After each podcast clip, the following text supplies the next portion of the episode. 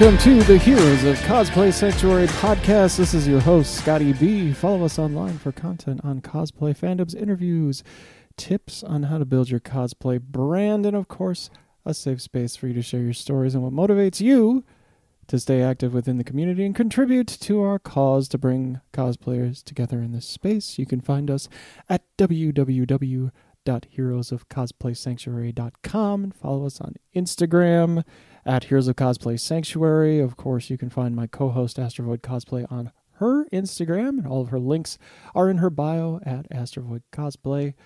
This week, we want to start talking about Twitch. It's going to be a whole week of Twitch talk.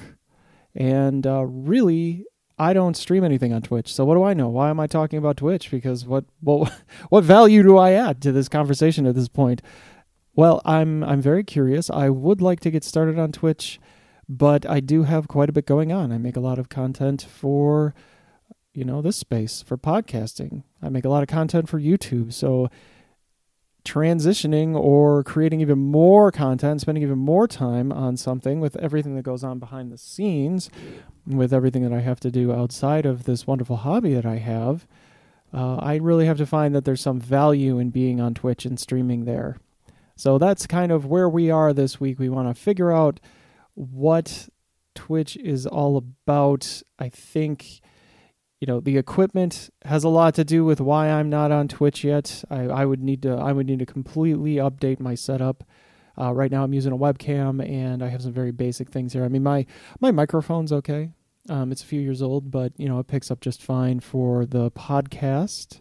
I'm learning a little bit about sound, so you know it's it's a journey. Uh, but you know the the topics that I do want to talk about the the time the real time that you have to dedicate to Twitch, the activity that you have to engage with, like all of the things that go into being a Twitch streamer, which really feels to me like a full time job and less like a hobby or less like something that you can do in your free time. I think if you go all in on it, you can maybe do it in your free time. But I think a lot of people who are on Twitch, well, maybe not a lot of people, let's not overgeneralize this, but some people that are on Twitch are doing this like full time. Like this is their thing. They're building their Twitch brand, they're building on Twitch. Uh, Twitch is a part of Amazon, so there's some Amazon Prime membership things going on in the background that you can take advantage of if you're on Twitch. We'll see how far we get into it, but I don't want this to be like a really long cast. It's the cast at the end of the week that's a bit longer, so stay tuned for the interview at the end of the week. I, I do really enjoy sharing those with you, uh, but really, the, it's it's the time commitment streamers generally are on platform for hours every week, many hours, and several times a week and a lot of streamers are doing video games. Uh, some do different things. They they do book overviews. They do makeup tutorials. I mean, really, you can you can put, especially as a cosplayer, you can put quite a bit of different material in Twitch. And you know you can still translate that to YouTube. You know I might be getting a little bit ahead of myself, but uh, there are minimums just like with YouTube, there are minimums for monetization. You have to have seven broadcast, and, and, this maybe maybe this has changed. Let's hope this hasn't changed. Let me know if it has. Seven broadcast days, 500 minutes, 50 followers, and you have to hold three viewers on your stream for a certain length of time. It's um, it's it's just it's a lot of time. So you you know you, 500 minutes of total time and 50 followers, and then you get to the monetization phase. So this is still a lower requirement. YouTube, YouTube, you need 4,000 4, subscribers and a thousand hours of watch time every month in order to be monetized. And even then, it takes time to get that rolling. I think it takes time to get that rolling with Twitch too. We'll find, maybe we'll find out. Uh, maybe I'll get this going. Like I have some time now to yeah i have some time now um i took a couple days off so i have some time now to do even more stuff that's so great um yeah, I really would like to. It's really just a grand experiment. I would really just like to see if it's possible. Like, do I add any value to this space? And if I do, can I can I consistently do it and see how that wraps into the brand? And I think that a lot of cosplayers during COVID moved to Twitch because I mean they moved to a lot of online platforms, but they moved to Twitch because it's fairly easy to set up. There's a lot of different websites. Well, we talked about uh, last week. Uh, cosplay, uh, cosplay girl, fantastic girl uh, with her YouTube channel. She talked about Twitch and how easy StreamYard is to just plug in and go to town.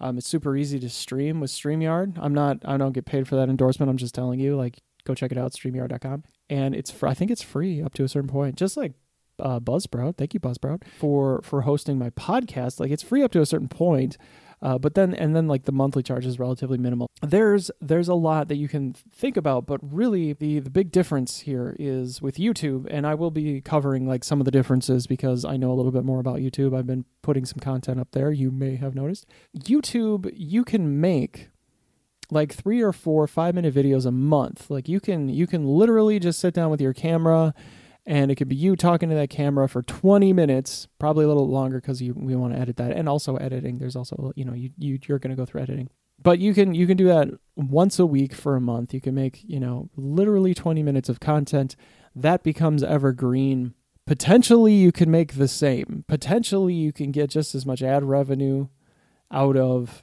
those 20 minutes on YouTube than you can with more than two hours of recording. Uh, I mean, 500 minutes. You know, you do that, do that math quick. That's a lot of hours. 500 minutes is several hours. Okay. You know, if you're looking at that in that respect, that you have to put so many hours and you, you know, before you're monetized, it's a lot of time.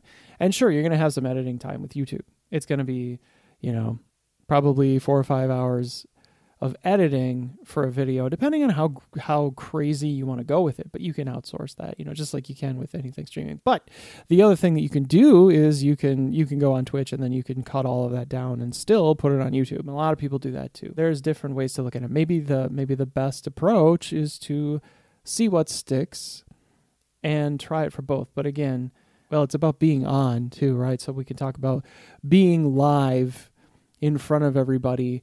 I think there's there's some more connection. Like you don't connect quite as much with YouTube. It's very distant. It's here's a video, watch me do stuff, comment on it, but it's not it's not interactive. I think a lot of people want the interaction.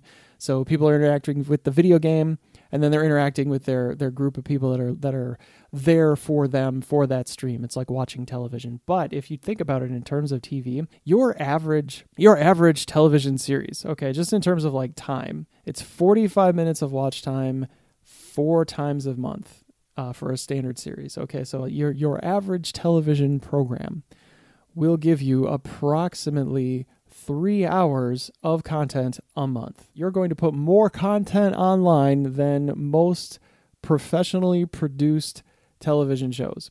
And that is what is going to monetize you. And of course, there's a lot going into the pocket of the program that you're using too. They take their cut, right? Every one of these platforms is going to take their cut. So there are there are many things to be considered it's a long period of time that you'd be on camera. It's a lot to ask for, and I don't know how much the audience really thinks about this. I don't know how much the people who are interested in Twitch really think about this, but it is a long time to be on. It's like being a, a newscaster in time of crisis. You are basically in front of a camera for hours on end. And I know a lot of people, maybe they don't care. They're just like documenting what they're doing. You know, everybody's just kind of hanging out. And this is the way that the world is now.